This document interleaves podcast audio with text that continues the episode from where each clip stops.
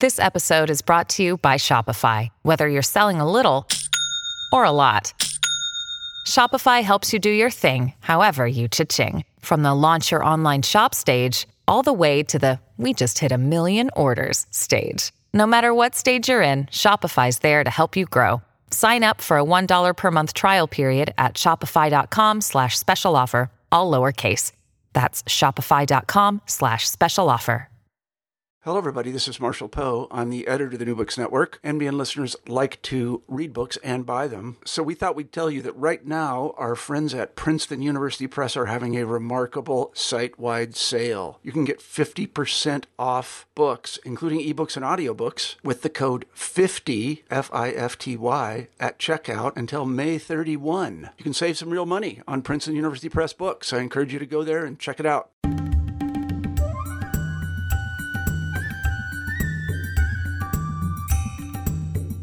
Hello, everyone, and welcome to New Books in South Asian Studies.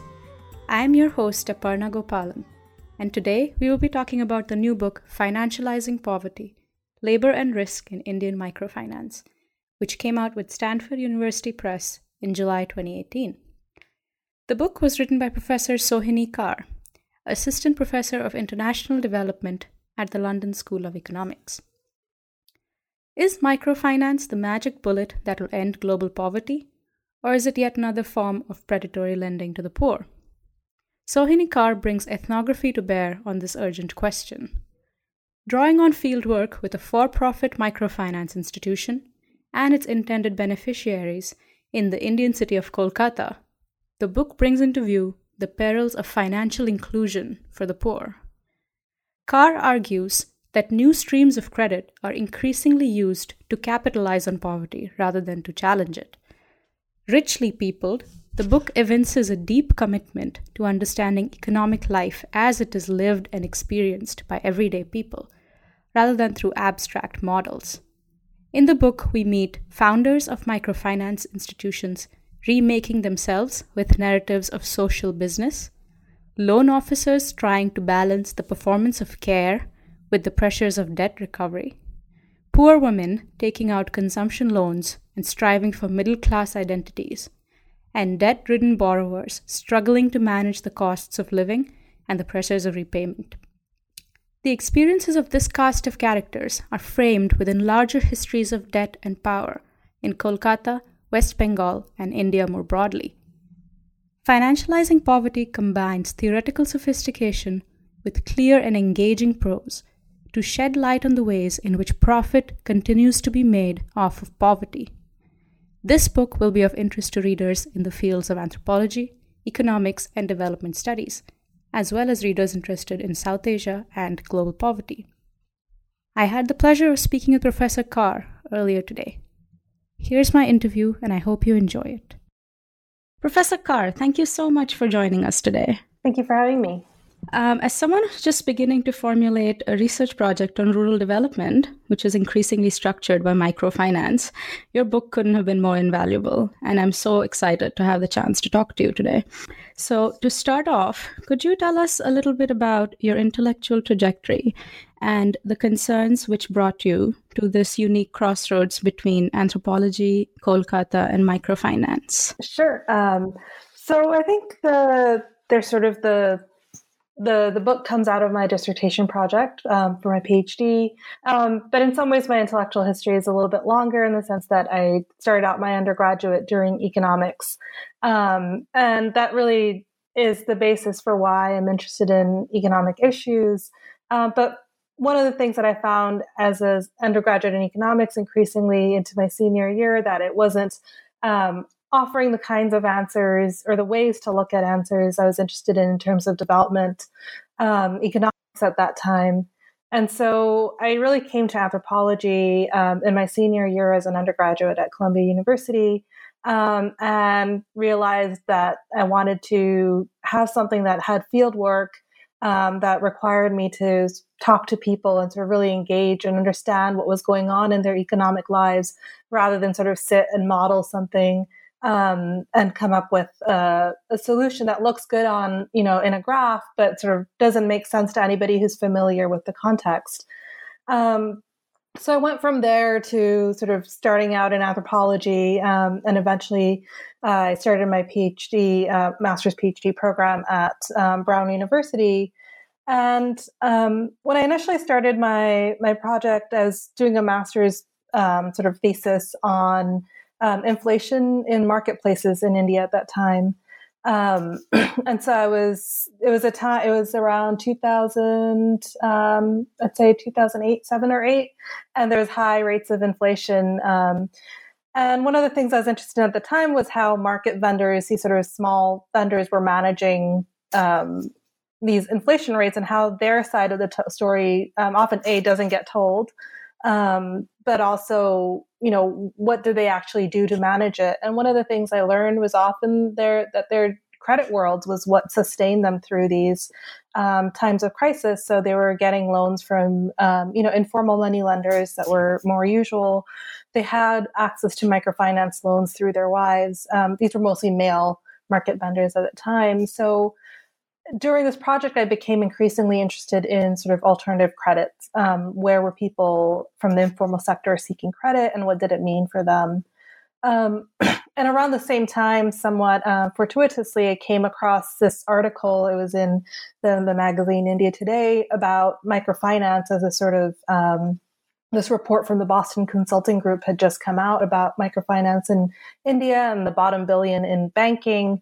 And um, it was really you know it sort of came that those two things sort of came together at the same time to sort of think about how was this sort of you know segment that was seen as highly profitable you know this cutting edge and sort of the market coming together with the realities of people's lives as they were sort of trying to just make do um, through different kinds of credit. So that sort of pushed me in, when i was working into my dissertation project um, to think more seriously about commercial microfinance, the sector of microfinance that um, has been relatively understudied in terms of um, both the history of microfinance and its impact in um, urban, uh, certainly in urban India, but also rural India. Yet it is one of the large. It was at least at the time one of the largest sectors of microfinance. Um, so I think those factors sort of came together to to get me to think a little bit more about what was happening as these sort of different dimensions were, were coming together in terms of the financialized aspect, along with sort of people's need for for this uh, uh alternative source of credit. Great. Um, definitely the focus on people rather than on graphs came through very powerfully in the book. Um, and I really love that. Um, so, getting into the introduction of the book, you begin by talking about the ways in which microfinance enfolds the poor into global financial circuits. Um, and then you go on in later parts of the book to discuss a parallel process in which microfinance itself becomes enfolded in hierarchies and practices which operate in its context of implementation. And I noticed that throughout the book, the verb enfold actually carried a lot of analytical weight for you and did a lot to bring out your argument. Um, so, could you say a bit more about the different types of enfolding and how they emerged as central to your project? For me, the word enfold was something that I particularly came to because I wanted to sort of distinguish it from the idea of inclusion. Um, because I think within uh, the sort of world of microfinance, of um, policies around financial inclusion, inclusion has a certain kind of meaning about sort of you know bringing people in, but the sort of positive connotation, but also a sense of you know agency on the part of people being brought into um, these networks. Uh, that you know you want to be included. That inclusion is sort of a developmental goal. Um, enfolding to me does something slightly different because it it brings people in, but in a way that's uh, quite a bit more complicated than the simple notion of sort of inclusion into finance. Because when they're brought into these financial folds, um, and to me, I do think of it in this sort of enfolding way um, that it, it, the sort of strat for people, it's no longer simply inclusion or ex- exclusion. Once you're in and folded into something, um, you know, you're drawn into all of these other networks. Um, so your your loan, for example, becomes part of this larger circuit of global finance in which you as an individual sort of borrower are not just included, you're sort of captured into this um, larger pool of, capital. Um, and I think that this for me, enfolding sort of captures this dimension that's sort of um, engulfing people into into these new networks um, in a way that's not simply that they're sort of being included, but they're included in, in, at levels at which they're not necessarily sort of aware of. It, you know, in some ways, it doesn't matter um, exactly where those sort of linkages in capital matter to a person getting a loan at that very minute. Uh, at the same time, that sort of act of enfolding means that suddenly, um, you know, the poor, the urban poor that I was working with, that they are suddenly part of this much vaster network um, of, of, finance capital. Um, and I think inclusion just misses that sort of um, element. And so I, I push for enfolding as to capture this other dimension actually came through very powerfully as well the sort of critique of financial inclusion um, and it begins really in your first chapter when you begin to talk about um, a culture of entrepreneurship um, as sort of the context within which microfinance is operating. Um, and this culture has everything to do with you know being inclusive because on the one hand it's sort of pushing for businesses to become more socially inclusive and entrepreneurial. And on the other hand it's sort of talking to the precarious poor and asking them to sort of um, become more involved in um, sort of a larger network of entrepreneurship and sort of recoding them as micro entrepreneurs. Um, so, could you say a bit more about the culture of entrepreneurship and how it manifested in, in your research?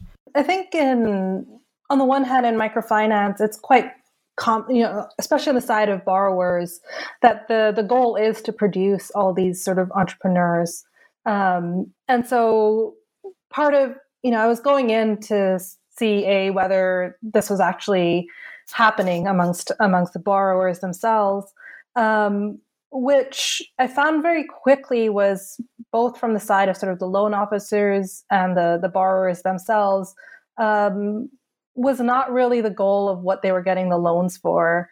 Um, that entrepreneurship sort of was a you know something that they acknowledged they had to do on a on a loan application but didn't ever materialize in any any real way of how the concept is used, say in business or, um, you know, on the one hand, it's very you know the informal economy is very much part of uh, a lot of the borrowers' lives. They have small businesses, but that I would struggle to call them entrepreneurs in the sense that it's used in in sort of the the literature um, or the way it's used in sort of developmental sort of projects to sort of create entrepreneurs. Um, so in some ways, I was interested to see how why this discourse was so powerful, given that for the people actually getting the loans, it meant very little.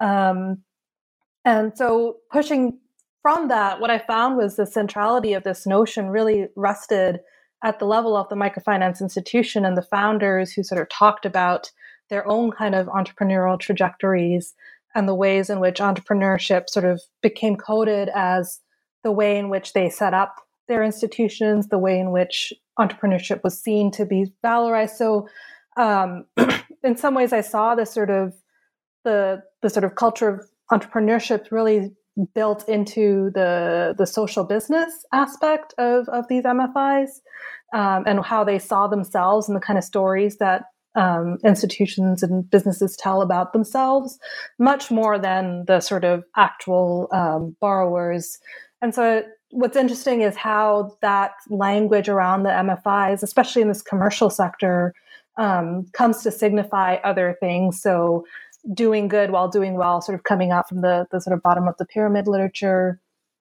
All of these things help to sustain the MFIs and their vision of what they're doing um, much more than, you know, people who are running small businesses. They don't necessarily see much value in this sort of larger um, discourse, and yet it's sort of being um, mapped onto them, but they're not necessarily the ones, at least from what I found, to to care very much about it. But it does sort of have a very um, you know strong influence in the way in which MFIs are seen, how they are um, seen to be regulated, what their mission is, whether they have you know discourse of sort of mission drift.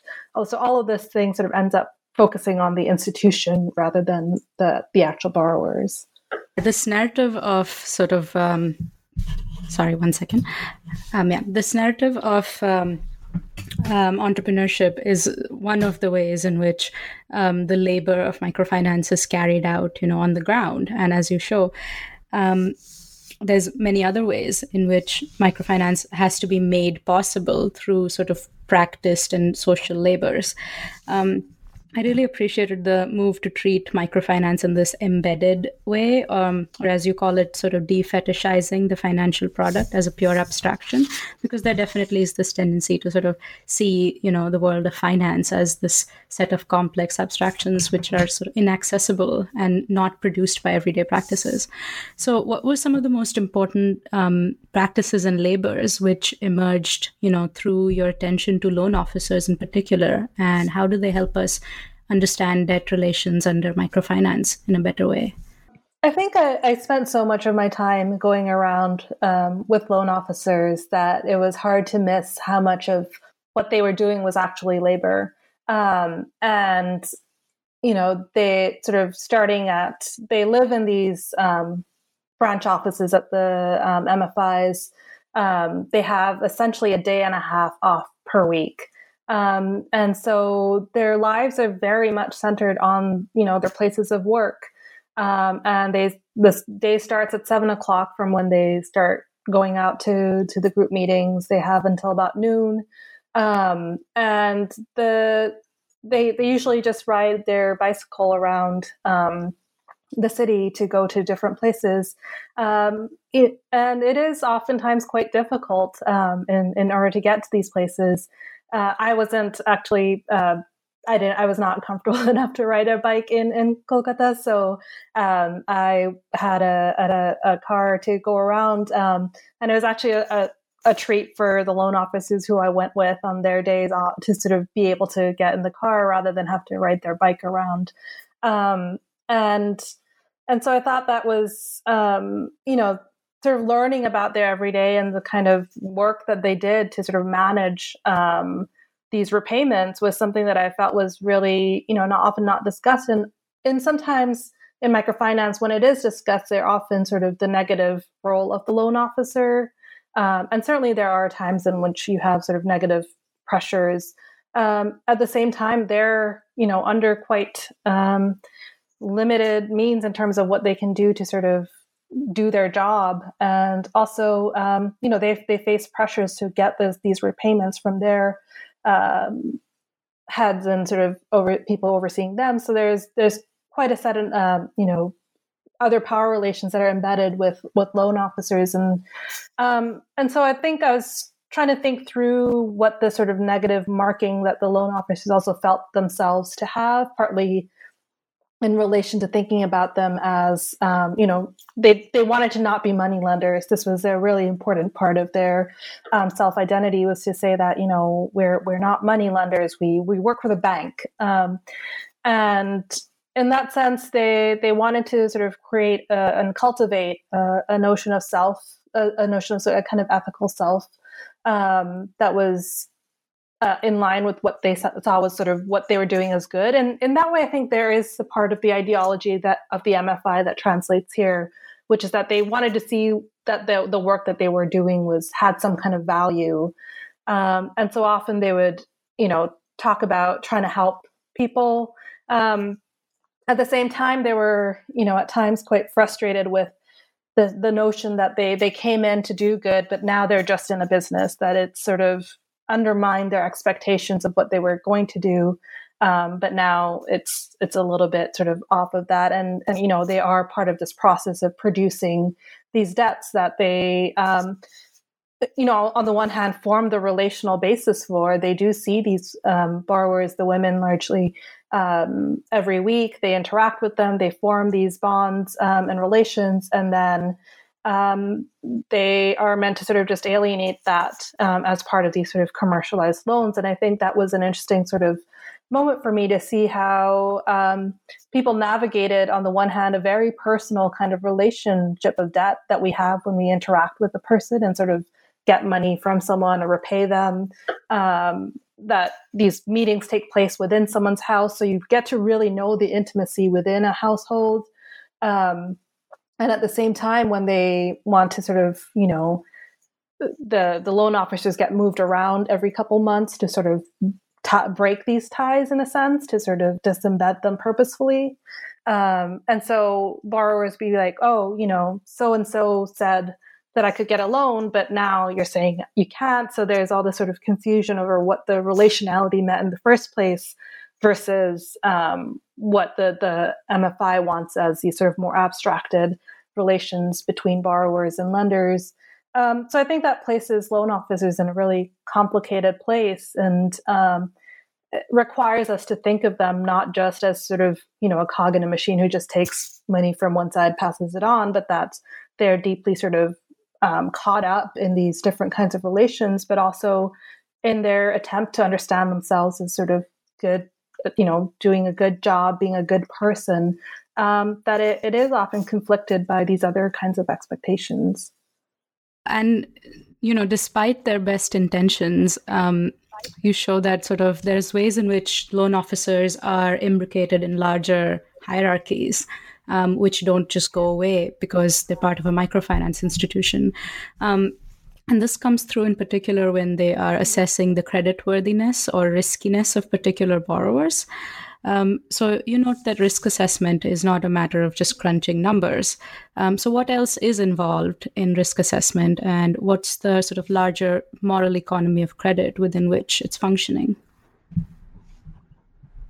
Um, I think that was one of the things I was really interested in when I was going around um, for these uh, meetings, and partly again going in and sort of learning just about the process. I thought with microfinance, you know, you usually hear about just the group method and that it's um, you know as long as your other women in the group sort of agree to your loan that you'll get it but actually what happens is that there's quite a significant set of processes that allow someone to get a loan so first um, the uh, a potential borrower, uh, typically a woman, will have to get um, fill in a loan application, and that takes place within their their house. And so, as they're filling in this loan application, um, and I, I, I sort of talk about this in one of the chapters, but the the actual process of writing down, filling in the form is something that's quite informative because there's certain things get, that get written down, but in the process of sort of ans- asking and ask, answering the questions about the, the loan, about how much, um, you know, what their ideas of what their expenses are, ideas of what their um, income is, all of this, the, the loan officers admitted to me that, you know, they didn't need any kind of real verification. They don't look at documents. They don't ask for sort of, you know, pay stubs or any kind of formal documentation. What they are looking for is whether they can get a sense of whether people understand their sort of financial flows um, and whether they can sort of, you know, get a reasonable expectation of what that that household looks like. And so when you look at the final form, it's this very simple sort of, you know, set of um, statements about what it's for what but in the process of actually filling it out they've asked all these other questions they sort of looked around the house they've um, made all these other judgments that um, you wouldn't see if you just you know went through the archives or sort of looked at what the the loan officers were looking for but actually there's a lot more in the in just the process um, and so that was one part of the the assessment that I was interested in the other was just to, you know, because sometimes uh, the branch manager would have to um, finalize the amount that a person was getting for a loan. So, you know, sometimes they'd say you're getting someone's going to get 10,000 or somebody had asked for 10,000 rupees and they would say, you know, no, you're going to get 9,000. Um, and when I asked about, you know, why is that? Um, the reason in one case was that the, well, the house looked a little untidy and that told him something about you know what the the sort of credit worthiness of the person was that this sort of signified some kind of class morality um, and so there are all these other ways in which people were trying to sort of assess credit worthiness um, in another case uh, you know the the loan officer um, would ask how much how uh, he was concerned a, a, a borrower um, that her husband had recently left that he wasn't sure how much money she had in the household and she'd just gone shopping and so when he when she came back he asked her you know, how many kinds of fish did you buy? And this is, you know, in, in West Bengal, where how much fish you buy and what kind of fish you buy is uh, a big part of people's lives. And she had bought three kinds of fish. And so he was like, okay, there's, you know, there's still room in this household for that there's money there because she's buying. And he's, he told me later, well, you know, if there was hardship, then she wouldn't buy that much fish.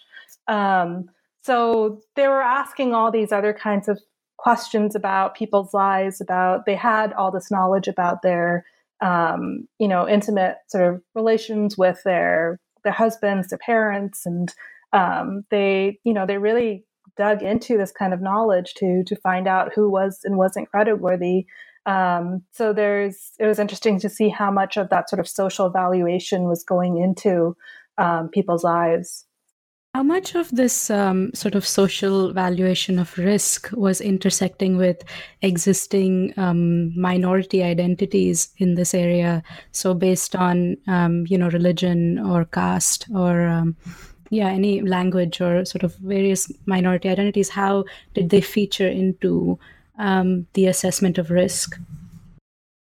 Yeah, well, that was uh, one of the points I was really struck by. Um, in part, in in Kolkata, there's not as much segregation by, say, caste within in some neighborhoods, but there is significant segregation of um, Muslim communities, and so there are certain neighborhoods that are, um, you know, identified by the the MFIs and the loan officers as being sort of Muslim neighborhoods, and um, they often typified these neighborhoods with certain kinds of um, stereotypes. Um, and so often they would they would complain that these areas were not um, that they were they weren't the best borrowers that they had um, one of the complaints was often that they have very large families which really doesn't matter for the purposes of, of repaying a loan. Um, that there was um, one loan, loan officer always complained about going there because there would be um, beef in the area and um, cattle. And so he he personally hated going there. He felt disgust at the at the thought of it, um, and that these again, when we think about the ways in which sort of social and cultural forms of valuation go into these assessments of creditworthiness, when you see sort of loan officers sort of deep, certainly a deep kind of resentment of um, that people in that neighborhood, it does translate back into the ways in which they um, think about creditworthiness of those borrowers. Um, and in some ways, um, when it, while I was doing field work, there was a, a crisis in the microfinance sector. Um, so there was a, a, period in which there was not a lot of money for new loans, and whenever this discussion came up, a lot of the the branch managers or loan officers would be like, "Oh, we'll just stop giving loans to this area, the the Muslim neighborhood." because they didn't want to sort of deal with it. Um, and so there was a certain amount of tension that sort of featured around the ways that they talked about these neighborhoods. Um, and in, uh, ironically, in some cases, people were also much more, or the loan officers were aware in some ways of their own biases. In one case, I had a loan officer who said, um, you know, we we have problems in all neighborhoods, but when you go to sort of one of these and one person has a problem, you sort of identify everybody with it. Whereas um, in other cases, you sort of, you know, you don't go to a Hindu majority neighborhood and they certainly face problems there, but they don't sort of assume that's a problem of everybody. And again, this is, you know, a classic way to understand um, stereotyping and of, um, you know, scapegoating minorities. Um, and they came to it on their own, but they also simultaneously sort of understood that they were doing it even as they recognized its sort of problems. So, obviously, the sort of central minoritized identity to microfinance is gender. Um, and in your book, you discuss sort of various ways in which the women's empowerment narrative needs to be complicated. And we need to not only see what microfinance does for women, but what women do to microfinance when it sort of comes into their domestic orbits. So, could you talk a bit more about, um, you know, gender and class as they played out in this particular context? Yeah, I mean, I think one of the um, key issues for me was that again, the notion that um, you know because women ha- would have access to microfinance, these new loans, that they would be empowered in a certain kind of way. And that's, you know, something that's been looked at by a lot of scholars and sort of a lot of people have examined critically how that, you know, doesn't really happen. Um, and certainly I sort of agree with that. But one of the things that I really was interested in is how much um, work it took on the part of women to actually get these loans, that they weren't simply, you know, something that sort of arrived on their doorsteps. Um, they had to you know there's a, there's a degree of labor that goes along with all kinds of other domestic labor um, that women perform to actually get a loan. They have to um, you know go to these group meetings every day. Um, they often have two or three loans so it means they're going to at least two or three group meetings every morning um, to to repay the loans. Um, this is being managed simultaneously with other kinds of domestic labor, with wage labor, with um, you know family businesses. So there's certainly short of time to sort of make these meetings. Um, they they have to get different kinds of identification to be able to be eligible. They have to get documents. They have to get a, a male guarantor as part of the process of getting a loan.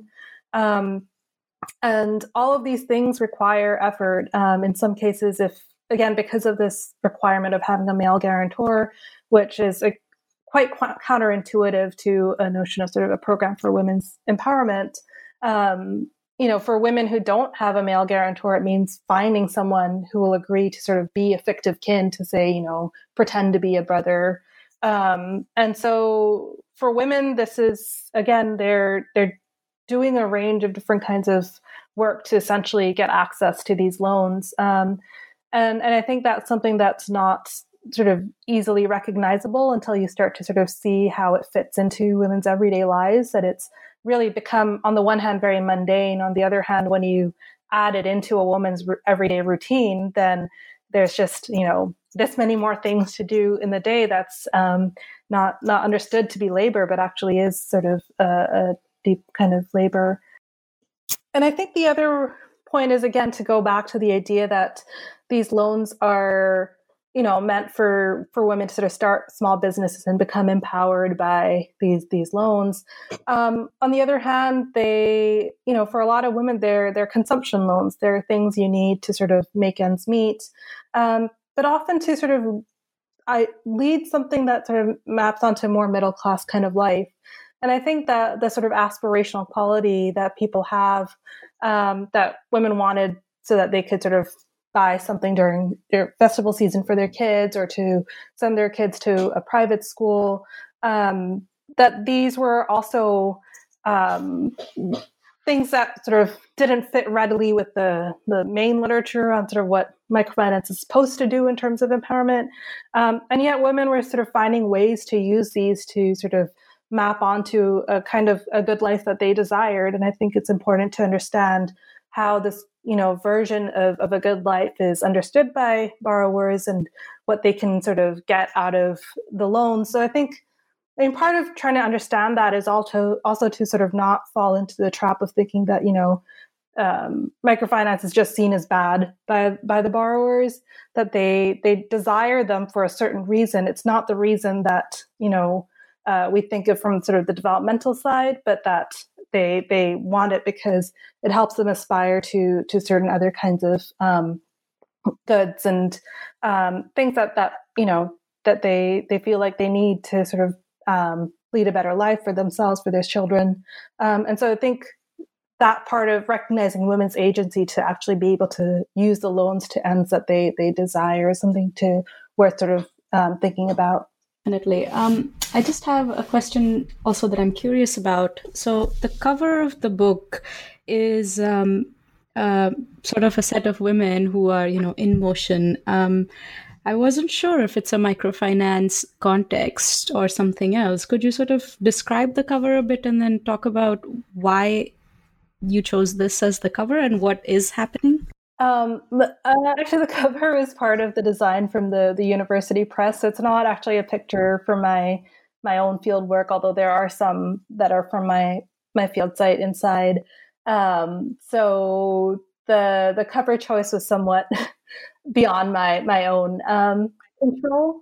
Um, but one thing I did like about it was that there's a sort of group of women and there's a young child in the picture, um, and I think it that part does map onto sort of how I experienced a lot of these group meetings in which it was sort of surrounded by um, quite often the group you know the group meetings are taking place in people's houses. They're they're surrounded by their kin their kids their elderly um, family members husbands and that um, you know it's not these sort of spaces of just these women sort of sitting around and talking, but they really are spaces of sort of the the wider sociality of the neighborhood. Yeah, um, that's a that's definitely a way to you know break the um, image of sort of the individual entrepreneurial borrower by um, showing this kind of space of sociality um, that microfinance ends up becoming. Um, so, in the final chapter of the book, you discuss how microfinance institutions have turned to life insurance um, in order to mitigate the risk posed by high mortality rates amongst poor borrowers.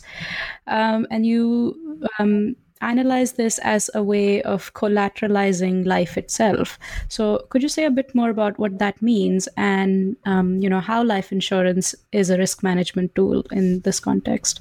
Sure. Um, so one of the things I learned as I very early on learned was that um, when people get a borrowers in this context get a, a microfinance loan, um, they pay a small fee um, that is for life insurance.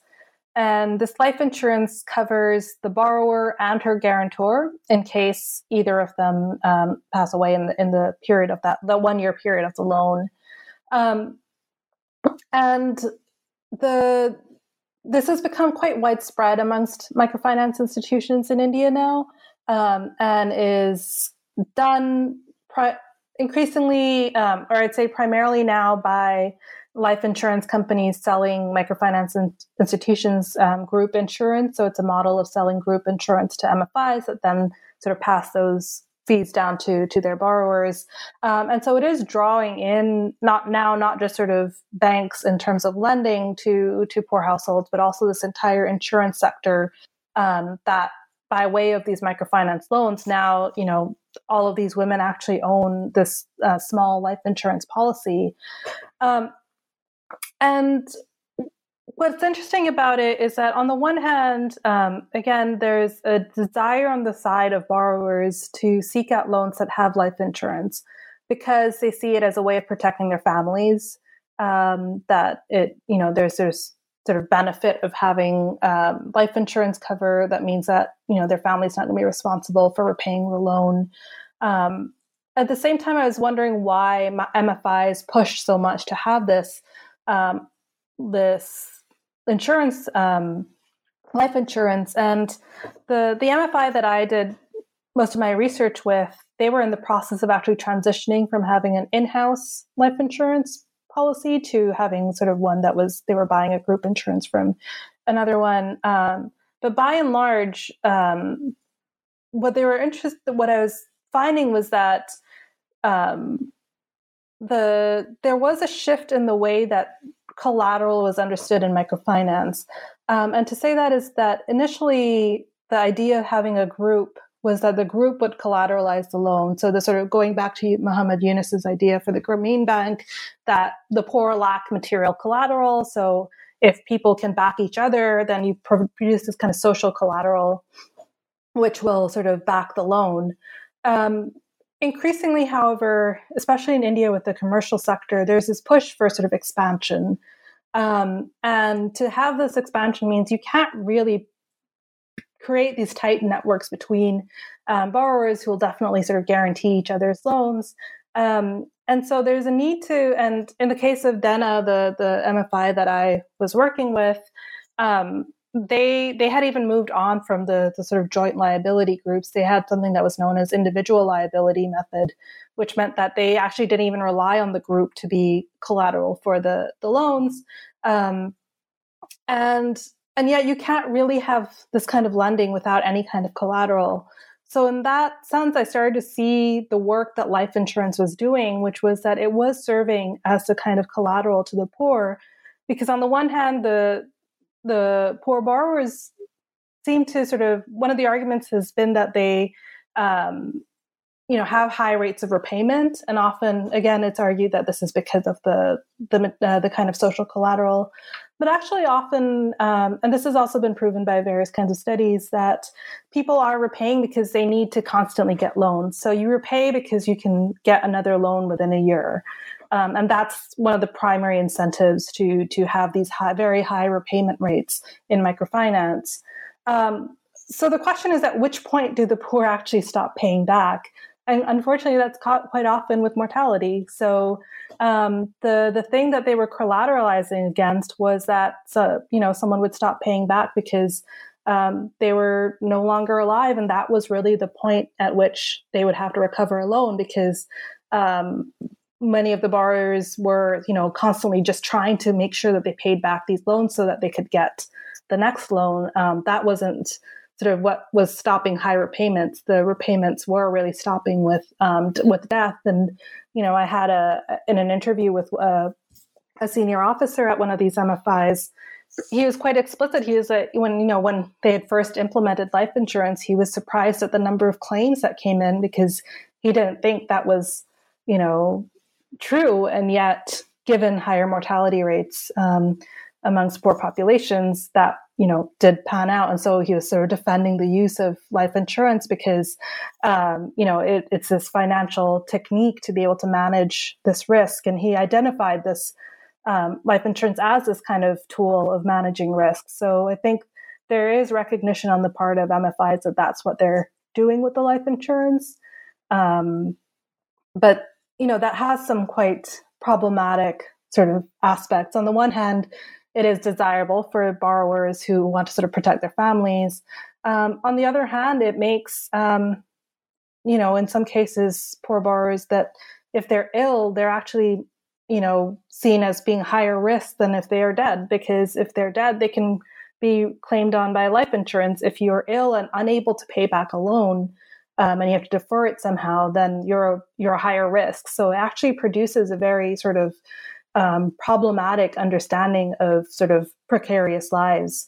Um, because if your you know your death is valued higher than than your life, then that's quite a um, problematic sort of space for for for borrowers to be in. Thank you so much for discussing and for writing this powerful and really important book. Um, it really should be widely read and the insights taken up. Um, before we end, could you tell us what are you currently working on? Um, so I have uh, I've been working on some projects that are finishing off, um, in, in, some sense, this broader project on financial inclusion.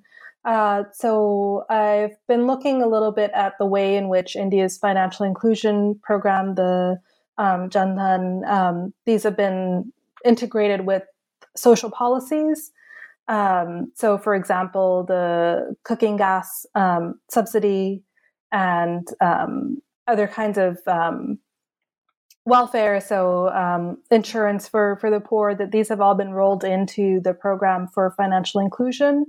Um, so, I've been looking at what that means from the, the perspective of, of the institutions that are doing it, that are being called by the government to become part of sort of provisions of, of social welfare. Um, so I have been doing some work uh, on that end, and I'm also starting a project of looking at um, how there there's increasingly new kinds of actors um, in the field of finance, which are activists, and the ways in which different kinds of activists shape um, financial outcomes in terms of divestment movements, in terms of social investments, um, as well as the ways in which banks and financial institutions have increasingly become activists, so that we see the sort of dual um, move in terms of what I see as sort of financial activists and activist banks, and what that means um, in terms of this sort of financialized um, world where we now see finance as a center for for new kinds of activism. So that's sort of the the bigger project that I'm I'm working towards and and thinking about how to sort of ground that ethnographically and um, think about the sites in which we can sort of recognize these practices. That sounds really fascinating, and um, I, you know, I hope to read a next book in the coming few years. Um, thank you so much for taking the time to be with us today, Professor Kar. Thanks so much for having me. And thank you to all the listeners who joined us today. Until next time, bye bye.